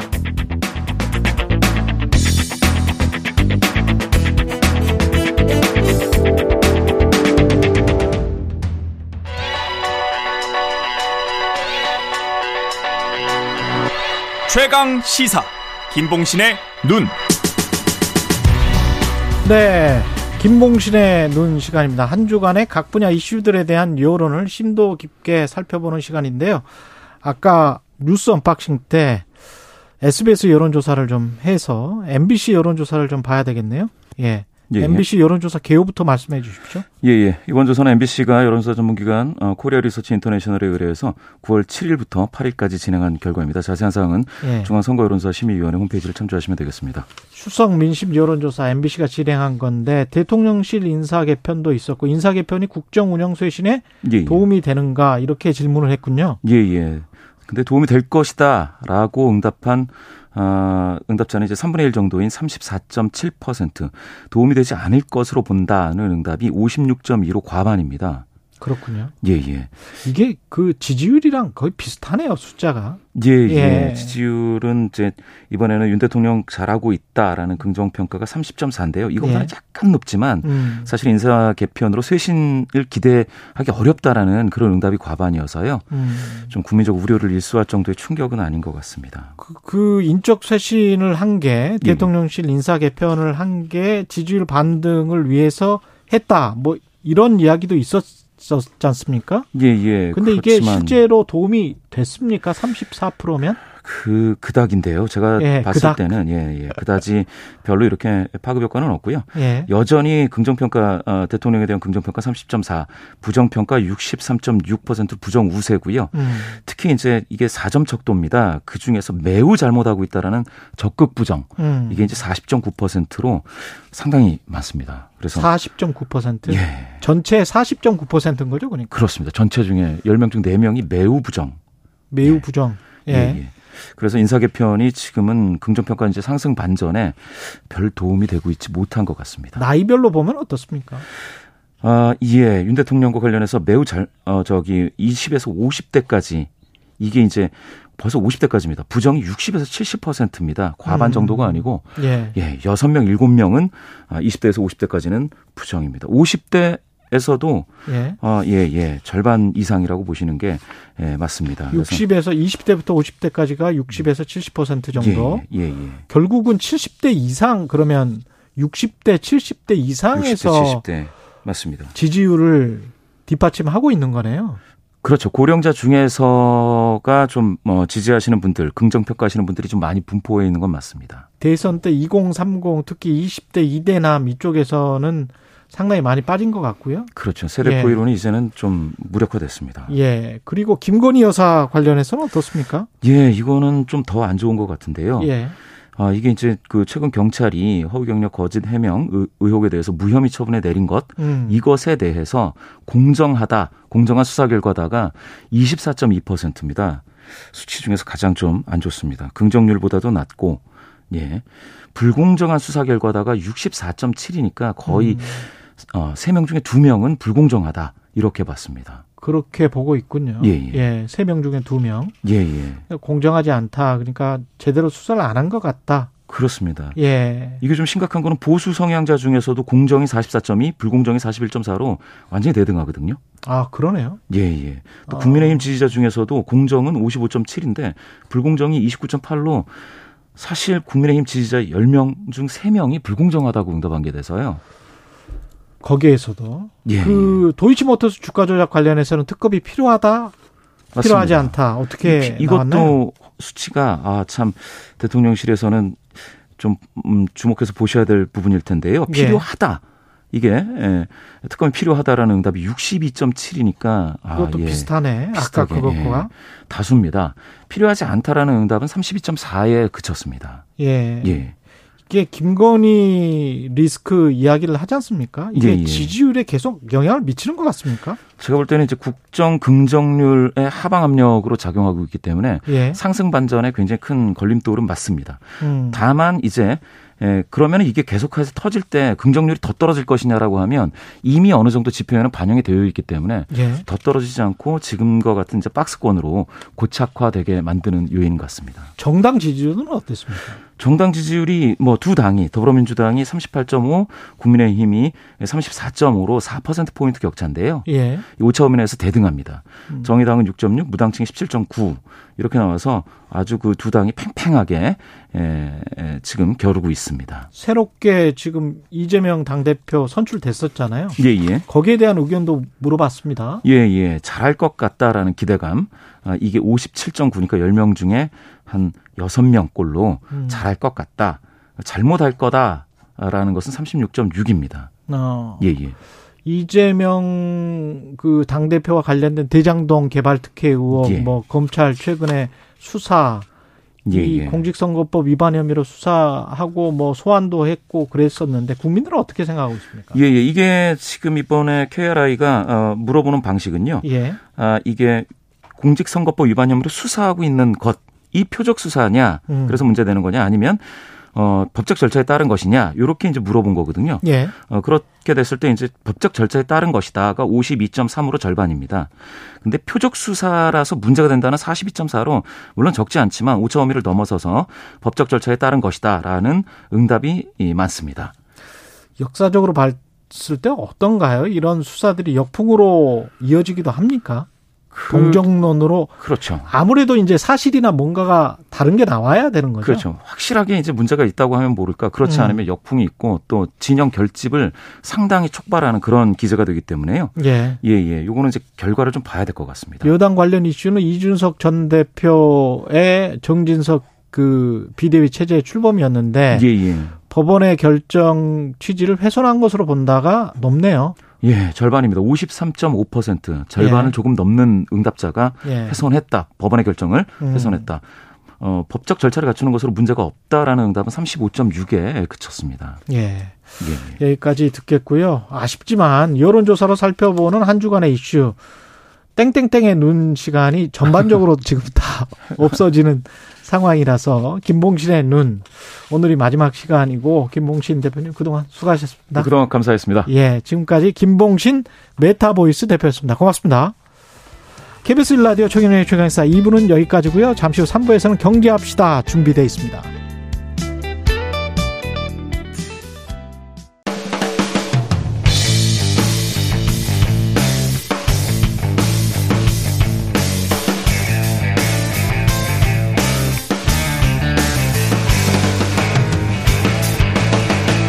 최경영의 최강 시사.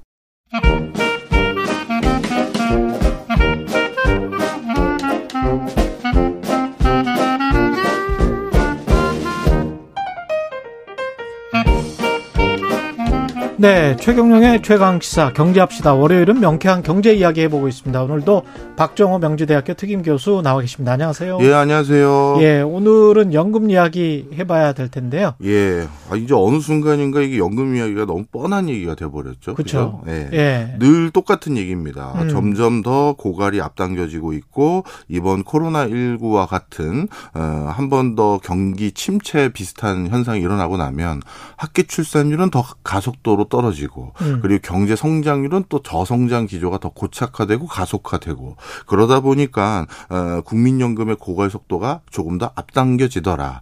요게 하나고요. 예. 두 번째는 오늘 할 얘기가 많아서 그동안 음. 루틴한 얘기는 다 해버리고 그렇죠. 시작을 하려고. 그렇죠. 그렇죠. 두 번째는 뭐냐면 어, 지금 이런 상태에서 또 이 얘기가 다시 나온 이유가 뭐냐. 국가에서는 5년 단위로 국민연금이 잘 건전하게 저 뭐라 할까요 남아 있는지 음. 앞으로는 어떻게 되는지 시계열을 정례적으로 조사하는데 그 5년간의 그 조사가 이제 시작돼 가지고 내년에 음. 이제 또 발표가 될 텐데 에, 그런 시점들까지 맞물리면서 요즘 우리 사회에서 국민연금이 같이 한번 다시 한번 어, 더 이슈가 되고 있는 상황입니다. 특히 또 국민연금 수익률도 낮더라. 예. 뭐 장 시장 상황이 워낙 안 좋으니까. 맞습니다. 지금 뭐 국민연금 그러면 일반적으로 투자하는 용처가 크게 뭐 기타 소 기타까지 합치면 네 가지라고 보면 되는데요. 음. 우리 개인들의 재테크랑 똑같습니다. 조금 다른 점은 채권의 비중이 제일 높다는 거고요. 예. 그거는 이제 국가의 어떻게 보면 미래 자산에 해당되고 국민들 전체의 노후에 해당되는데 가장 안전한데 일단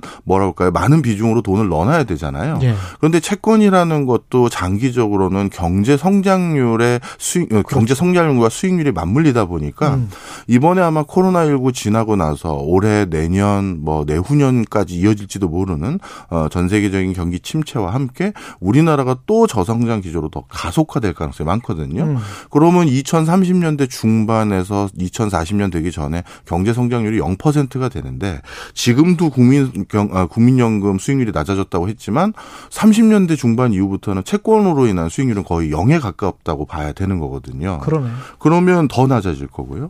그다음에 주식인데 주식이라는 거에 지금도 투자 비중이 정말 상상을 초월할 정도 높아요. 음. 우리나라의 우량 기업들 중에서 2대 주주, 3대 주주가 다 국민연금입니다. 음. 근데 여기에서 또 만약에 이제 투자 비중을 주식에 늘려라. 그러면 뭐 늘릴 수는 있겠죠. 그리고 그렇죠. 우리 주식 부양하는 데도 좀 도움이 될 수는 있습니다만 이거는 우리들이 재테크하는 수장과 우리들의 노후를 계란을 한 방울리에 담는 거다 보니까 우리나라처럼 대외 개방도가 높고 음. 수출 의존도가 높은 국가들은 어, 한번 외부에서 외풍이 불면 진짜 뭐 돈이 뭐 밀물 썰물처럼 들어왔다 나갔다 하거든요. 그렇죠. 그럴 때마다 주식 시장으로 인해서 국민연금의 어떤 잔고와 음. 우리 그 주머니의 잔고가 너무 크게 연동되다 보니까 이것도 옳은 지가 의구심이에요. 그러네. 그 다음에 이제 부동산인데, 부동산. 어, 지금 부동산 같은 경우도 최근에는 좀, 어, 뭐랄까, 부담감이 좀 있었어요. 아, 국민연금이나 이제 공적 자금들이, 어, 같이 이게 투기 조성을 하면 안 된다라는 음. 것도 있고, 그리고 이제 해외 부동산 같은 경우도 있긴 있습니다. 상당히 있어요. 상당히 있어요. 네. 네. 그런데 이제 이런 것들도 전반적으로 해외 부동산을 취득한 곳들이 어디냐면, 어, 우리보다 좀 더 먼저 발전을 했던 OECD 국가들인데, 그렇죠. 그들 국가들도 이제 아주 핵심적인 지역을 말고는 음. 점점 이제 부동산 시세가 이렇게 안정적이지 않는 기조로 바뀌어가고 있거든요. 아, 그렇군요. 예, 국제적으로 이제 빈집 문제가 심각해지니까요. 음. 그런 상황에서 한 곳에 많은 돈을 투자한 그런 형태의 부동산, 뭐 그런 형태로 이제 변경을 하다 보면 또 여기도 투자 비중을 늘릴 수가 없어요. 자, 그러니 어 우리가 국민연금의 잔고가 지금 2038년까지는 계속 돈이 늘 수밖에 없거든요. 2038년 까지 천조 이상이 되는 거죠? 맞습니다. 예. 그러다 보니까 어 이러다 보면 안정적이고 또는 우량한데 돈을 넣은 거는 이미 다 늘 만큼 넣었고 예. 그러면 이제 돈을 넣을 데가 없다 보면 조금 덜 수익률이 나거나 덜 안정적이거나 덜 우량한데 돈을 넣게 되고요. 아이고요. 그렇게 되면 이제 또 수익률이 이게 떨어질 수밖에 없는 요인 중에 하나로 작용하는 거죠. 어, 오늘 특별히 지적 하실 부분은 어디에다 그러면 앞으로 투자해야 되지 뭐 이 문제를 말씀하시려는 거예요? 뭐 이거는 진짜 네. 솔직히 답이 없는 상황입니다. 그렇죠. 그러다 보니까 네. 이제 그 지금 분위기는요. 음. 국민연금 수익률을 어떻게 더 올려서 우리가 잔고가 메말아가는 걸 뒤로 연장한다. 이 논의는 사실 뭐 학자들 사이에서는 사실을 거의 안 하는 상황이에요. 물론 저희들이 답을 못 찾는다고 답이 없는 건 아닙니다만 네. 그래도 논의를 하는 가장 중추적인 핵심 축이 어, 공부하신 분들이다 보니 음. 그분들은 이건 쉽지 않은 거다라고 음. 하고 일본이나 뭐 유럽의 많은 우리보다 먼저 국민연금을 개혁했던 나라들을 이제 반추해서 우리도 개혁을 하려는 그 부분인데 예. 여기에서 제가 좀 말씀드리고 싶은 게 있었어요. 예. 일본이나 뭐 유럽 같은 경우를 보고 그런 시기열로 또는 그런 방식으로 국민연금 개혁안을 만들면 이번에 큰일 난다. 그 얘기가 제가 하고 싶은 얘기예요. 일본이나 유럽 방식은 국민연금 따라하지 말아라. 예, 그렇게 하면 안 된다는 건데요. 어. 그 이유가 여러 가지가 있습니다. 첫 번째는 어 우리가 초고령화로 진입하는 속도가 전 세계에서 제일 빨라요. 그렇죠. 네. 그러다 보니까 지금 유럽과 일본이 했던 국민연금의 개혁 속도는 우리가 이미 문제가 코앞에 떨어진 발등에 불 떨어진 정도가 아니라 몸이 다 타버린 다음에 해결책이 나오는 수준밖에 안 돼요. 대표적으로 스웨덴 같은 경우 국민연금을 아주 전국의 어, 전국적인 합의를 도출해서 어, 개혁한 걸로 알려져서 그걸 많이 이제 성공 사례로 우리가 벤치마킹 하자고 하는데 예. 스웨덴은 국민연금을 전 사회 동의 아래 개혁하기 위해서 동의가 잘 안 되니까요. 그렇죠. 그래서 15년이 걸려서 7개 정당이 모두 합의해서 국민연금이 개혁됐거든요. 거기다 우리보다 인구가 훨씬 적잖아요. 그것도 그렇고요. 예. 근데 15년이 걸린다는 건 아까 말씀드린 말씀드린 것처럼 지금 저희가 이제부터 개혁 논의에서 15년 뒤면 이제 국민연금이 공, 본격적으로 고갈된 시점부터 이제 개혁안을 얘기한다라는 건데 음. 그때는 사회적 합의라는 게 이루어지기 정말 쉽지가 않고 이루어져봤자 의미가 없어요. 그동안 어떻게 덜 내든지 어떻게 받을 건지에 대한 합의가 어그 전에 일어나야 고갈 속도를 훨씬 더 늦추는 건데 어, 너무 늦은 거고요. 그런데 이제 우리나라뿐만 아니라 전 세계적으로 국민연금을 방금 스웨덴처럼 음. 15년 이상의 합의가 거치지 않으면 특정 그 개혁 안에 깃발 꽂았던 정당이나 정치인들이 크게 뭐랄까요? 음 상처? 상처를 받아요.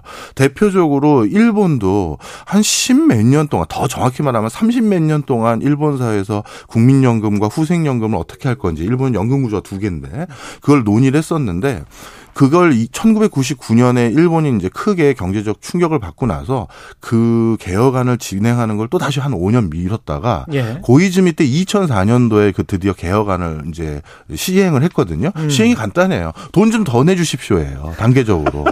그랬더니만 2004년도 7월 달에 고이즈미가 참의원 선거 때 어, 자민당이 대패를 한 적이 있어요. 음. 그 뒤로 일본에서도 다시 선거 기간 때는 국민연금 얘기를 잘 안 꺼내요. 예. 네. 근데 우리는 선거가 2024년 총선이니까 하려면 올해나 내년에는 국민연금 이야기를 여야가 해야 되지 않을까요?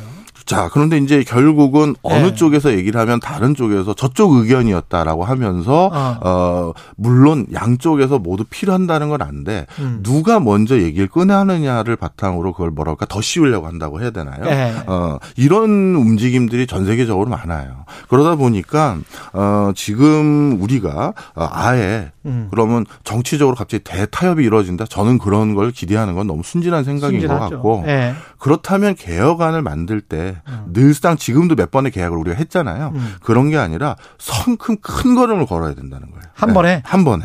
예. 네. 그래서 이번에도 조금 수정하고 조금 수정하고 그런 게 아니라 한 번에 개혁안을 큰 거를 이제 얘기를 하면서 차라리 뭐 5년이 좀 더 걸리더라도 음. 그걸 얘기해야 된다는 게 하나고요. 그게 small step 하지 말고 이거는 big giant step 으로 가야 된다. 아, 그럼요. 왜냐하면 예. 우리나라 초고령 속도가 너무 빠른 게 있고요. 예. 그다음 두 번째 유럽이나 일본처럼 어 우리가 정년 연장을 해 가면서 예. 어 국민연금을 개혁하는 방식도 이것도 맞지 않는다는 거예요. 예. 이것도 좀 설명을 드리면 일본 같은 경우는 최근에 2021년에 정년을 거의 또 연장을 해서 이제 70까지 음. 일을 하는 걸로 바꿨고요. 유럽에서도 스웨덴 같은 경우 60세 이상의 무직자를 고용했었을 때 어, 근로소득세를 어, 그 사람이 내는 근로소득세에 준하는 것을 그 고용주에게 다 보조금으로 주기로 하고 음. 또 추, 추가적으로 어, 고, 초고령 어, 그 무직자들을 더 고용했었을 때는 거기에 대한 인센티브를 더 주는 그런 제도들이 있어요. 그런데 이게 유럽에서 미국, 일본에서 한다고 해서 이런 방식으로 저희가 정년을 연장하거나 고령 인력들을 채용하는 방식을 이번에 개혁안에 넣으면서 국민연금 고갈을 막는다고 한다면 이건 앞뒤가 안 맞는 게 우리 나라는요 유럽의 이런 방식을 선호했던 뭐 스웨덴이나 이탈리아 또는 일본과는 산업 구조가 전혀 달라요. 무슨 음. 얘기냐? 방금 제가 말씀드렸던 대표적인 일본, 유럽에서는 이탈리아, 스웨덴 같은 경우는 어, 부품, 소재, 기계 장치가 majority인 산업군들을 가진 어, 어, 국가들이에요. 그렇죠. 근데 이런 방금 말씀드렸던 예전부터 우리가 뭐 육성해 보자 했던 이 소부장, 음. 이 소부장은 장인들의 industry예요. 그렇죠. 그러니까 오랜 노하우로 뭐 예를 들어서 어떤 압력과 어떤 온도로 어떤 표면 처리를 했었을 때 그런 식으로 이 물건이 딱 나온다. 수십 년 걸리죠. 수십 년 걸려서 자기만 아는 공장장과 음. 사장님만 아는. 그래서 그 공장에 가면 여기는 관계자 외 출입 금지 이렇게 현판 붙어 있는 그런데요. 그런데 그런 데에서 초고령 사회까지 정년 연장해 주세요라고 하면 그래도 이게 통해요. 그렇겠습니다. 네. 네. 근데 우리나라는 주력 산업이 뭐냐면 반도체 디스플레이 뭐 ICT 전부 와해성 혁신을 기반으로 해서 3, 40대가 주력인 산업이에요. 아. 그러다 보니까 우리나라는 전 세계에서 어 산업 현장에서 로봇 밀도 지수라는 게 있거든요. 예. 로봇 밀도 지수가 전 세계 1, 2등 하는 나라가 맞아요, 우리나라예요. 맞아요. 예. 네. 그러니까 이미 고령 인구를 정년을 연장해서 더 고용해 줄 수 있는 산업군이 없어요. 초고령 플러스 로봇 공정이 너무 많은 사회군요. 그렇죠. 그리고, 그리고 지금도 자연 감소분 은퇴하는 사람을 말하는 그렇죠. 겁니다. 은퇴하고 나면 일정 부분 쌓이면 요 공정 이제 자동화해도 돼 해서 자동화를 늘리고 있는 게 중견기업 이상의 추세인데 충분히 그렇게 할 수 있는. 네. 그런데 갑자기 초고령 인력을 더 고용해라. 이거는 어찌 보면 뭐 없는 거를 자꾸 강요하는 것밖에 안 되는 거예요.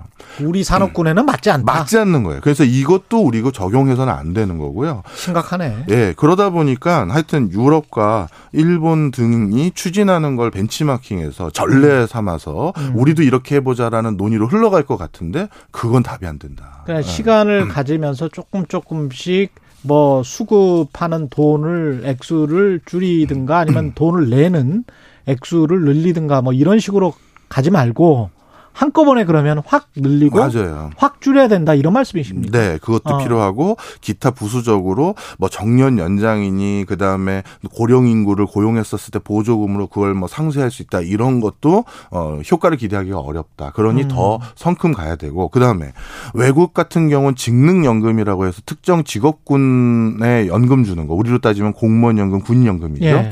이런 것들을 통폐합하는 작업을 일본도 했었고 유럽도 많이 했었어요. 그러면 이번에도 이제 그 그걸 해야 되는데 이것도 그 특정 직업군의 반발이 뭐 아, 정말 난리, 어마어마하거든요. 난리겠죠. 그럼 이게 네. 표 떨어지는 일이고 음. 어찌 보면 박봉에 고생하시는 직업군들에 해당되는 것들이거든요. 그렇죠. 국민연금, 공무원연금 네. 그분들이 과연 쉽게 동의를 하시겠느냐. 그렇다면 음. 어떤 형태로든 어 대안을 이제 같이 얘기를 하거나 음. 실질적인 숫자를 가지고 얘기하면서 그분들에게도 뭔가 계획을 짜든지 플랜을 짤수 그렇죠. 있게끔 해야지. 음. 이제 정년 한뭐 3, 4년, 5년 남긴 분에게 이제부터 갑자기 싹 바꿔서 전부 언제부터는 안 준다 이렇게 하면 안 되고 예. 제가 big step이 필요한 이유가 음. 대단히 개혁을 하려면 지금 논의하는 건 바로 한 뭐 6년이나 7년 뒤에 언제부터 하니 음. 아 그러면 만약에 저 더 법안이 통과 되면 아. 내 연금도 내 노후도 이렇게 바뀔 수 있구나. 그 인생 설계를 할 수 있도록. 그렇죠. 그게 같이 필요한 거예요. 자금자금 바꾸는 것은 어, 뭐 우리 흔히 자주 하는 냄비 속 개구리처럼 아. 계속 고갈되는 것만 서로 조금 이제 폭탄 돌리게 하는 꼴 잘못하면 따뜻한 줄 알았는데 네. 그렇게 하다가 죽을 수가 있다. 네, 맞습니다. 네. 예, 여기까지 듣겠습니다. 경제합시다. 명지대학교 박정호 투김 교수였습니다. 고맙습니다. 감사합니다.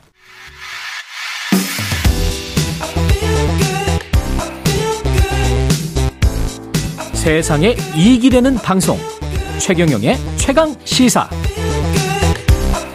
네 추석 연휴를 맞아서 최강 시사에서 특별한 손님을 모셨는데요. 쇠밥 먹는 청년 노동자의 삶을 생생하게 기록한 책 쇠밥 일지의 저자 천연우 씨.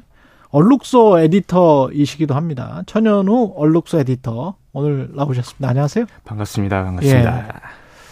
그 눈이 부리부리 하십니다. 이렇게 맨 얼굴을 내는 건 처음이네요 방송에서. 예. 쇠밥이 아니라 이제 글밥 먹는 기자 작가 이게 언제 되신 거죠? 제가 2021년 4월까지 음. 완전히 무명의 그냥 공장 노동자였다가 예. 갑자기 이제 피렌체 식탁에서 처음으로 칼럼 쓰게 된 걸 계기로 해가지고 아. 그냥 쭉쭉쭉 하다 보니까 여기 있네요. 어쩌다 보니까. 예. 그리고 책은 언제 나왔습니까? 새밥일지는? 책은 8월 23일에 나왔고, 예. 네. 그냥 저냥 판매고를 기록하고 있다가 예. 9월 1일 기준으로 갑자기 평산마을에 굉장히 유명하신 분께서 어. 예 글을 추천하시는 바람에 네좀 문재인 잘 팔리고 있습니다. 전 대통령이 추천을 했고 이탄희 의원도 추천했더라고요. 네 그렇습니다. 예. 그 책의 갑자기 막 이렇게 추천을 받아가지고 예. 막그 그 수요는 늘었는데 음. 공급이 잘 안 되고 있더라고요. 추석하고 겹쳐가지고. 그 정도로 지금 저 창원에서 원래 공장에서 용접공을 하셨어요? 네, 창원 공장에서 용접을 하고 그 전엔 또 제조업에서 이렇게 일을 하고 있다가 제조업. 네. 네, 제조업에서 쭉 일하고 있다가 그 칼럼을 기준으로 계속 이렇게 이름이 알려져 가지고 음. 여기에 미디어 플랫폼 얼룩소에서 지금은 일하고 있습니다. 그 창원에서 동고동락을 함께한 제조업 어, 동료들, 선후배들, 친구들이 서울에서 얼룩소 에디터, 얼룩소라는 곳을 잘 모르는 사람들도 굉장히 많을 텐데 얼룩소 에디터를 한다고 하니까 응원을 굉장히 많이 해줬다고 합니다. 제가 로템에서 나올 때 하청에서 나올 때 예. 관장님이 해주신 말씀이 되게 인상 깊었는데 음. 팬이 불꽃보다 더 강하다. 가서 우리의 얘기를 최대한 많이 전하고 와라. 이런 식으로 약간 책임 책임을 이렇게 얹어주고 하셨는데 그게 가장 인상 깊었어요 그 말이. 팬이 불꽃보다 더 강하다. 네, 네. 우리의 이야기를 좀 많이 전해달라. 그 충분히 제조업과 용접공으로서 일했던 제조업 공장 노동자와 용접공으로서 일했던 그 삶이 쇳밥 일지에 담겨 있, 는 거네요. 그러니까. 네, 쇳밥 일지는 뭐 전반적으로 제 삶이기는 한데요. 예. 앞뒤를 붙인 가장 메인 테마는 결국은 제조업의 현실이겠죠. 제조업의 현실. 언제부터 제조업에 뛰어들었어요? 공장 노동자로? 2009년에 노키아로 처음 시작해가지고 그때는 나이가 제가 스무 살이었고 스무 살때 전문대 휴학 때였습니다. 음 그렇게 해서 처음 뛰어들어서 용접을 언제 시작하게 됐습니까?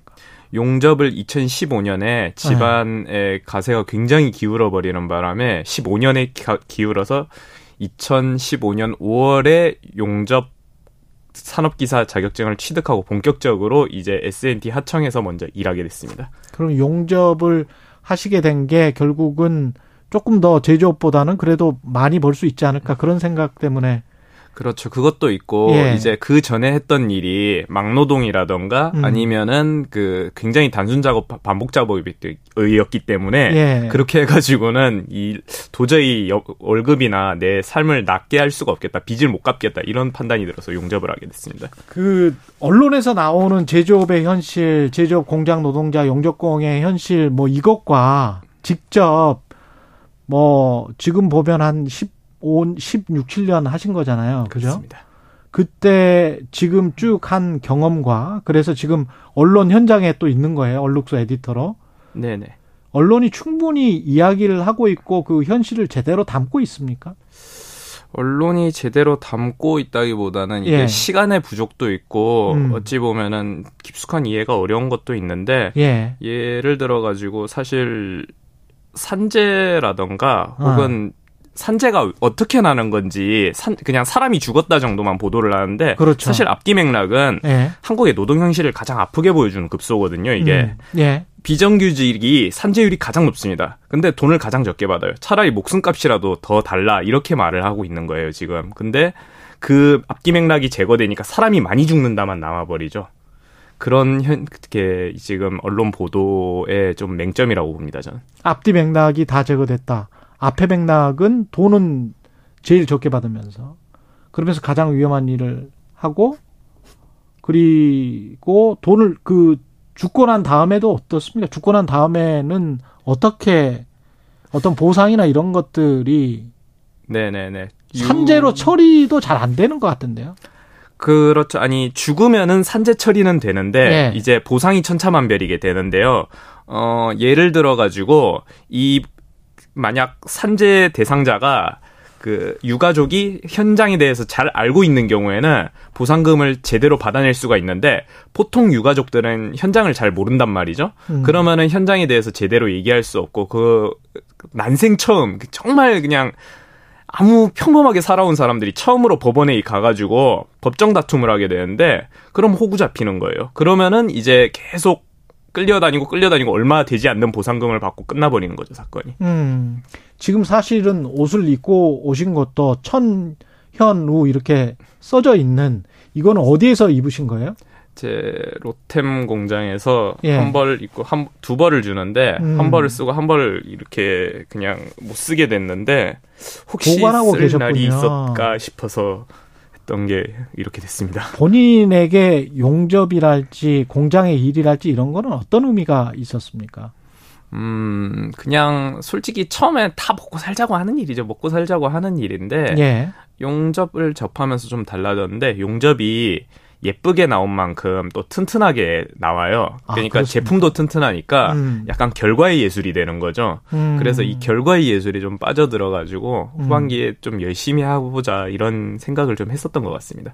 근데 용접일이랄지 이런 게 실제로 돈이 지금 지난번에 대우조선 해양이랄지 이런 사태를 보니까 돈이 안 되더라고요, 이제는. 그렇죠, 그렇죠. 예. 이 상황 자체는 전반적으로 산업이 사형화되면서 그러, 그렇게 되는 겁니까? 아니면 우리나라에 고질적인 어떤 병폐가 있는 겁니까?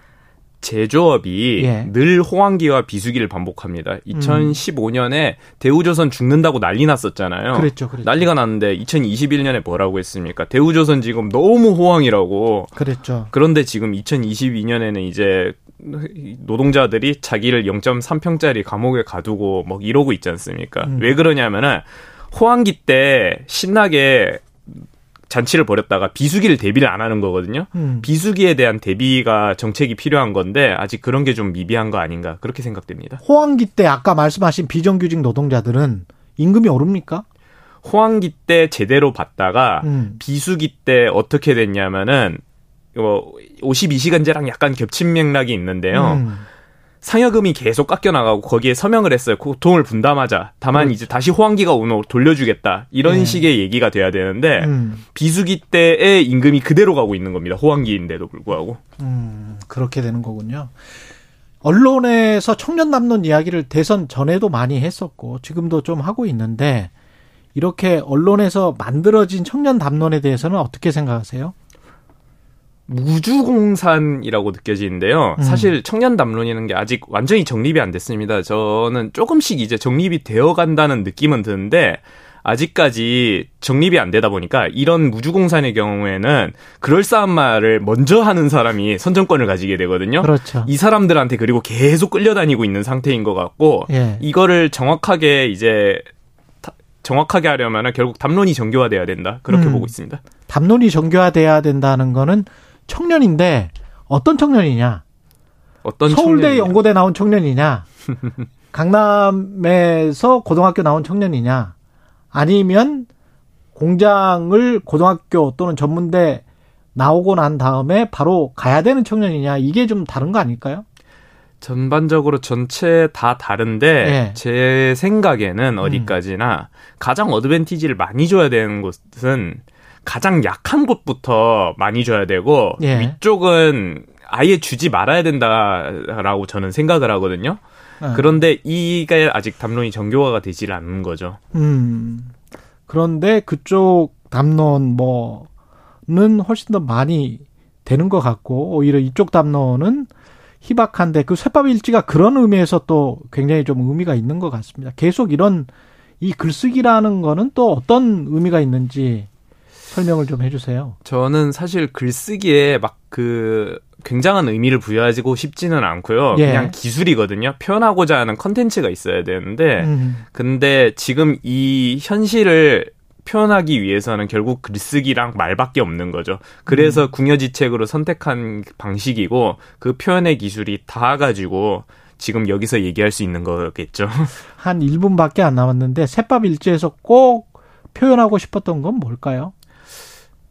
어떻게든 살아간다. 사실 아무리 힘들고 음. 아무리 괴로워도 아니 사라지더라. 그리고 이 사라지는데 대신 이 삶을 계속 유지하려면은 여러 가지 방법이 필요한데 운동도 해야 되고 내가 좋아하는 것도 어떻게든 조금씩 조금씩 해나가야 되고 그러면서 활로도 틀어야 되고 그러다 보면 정말 바쁘게 살 수밖에 없게 되지만 음.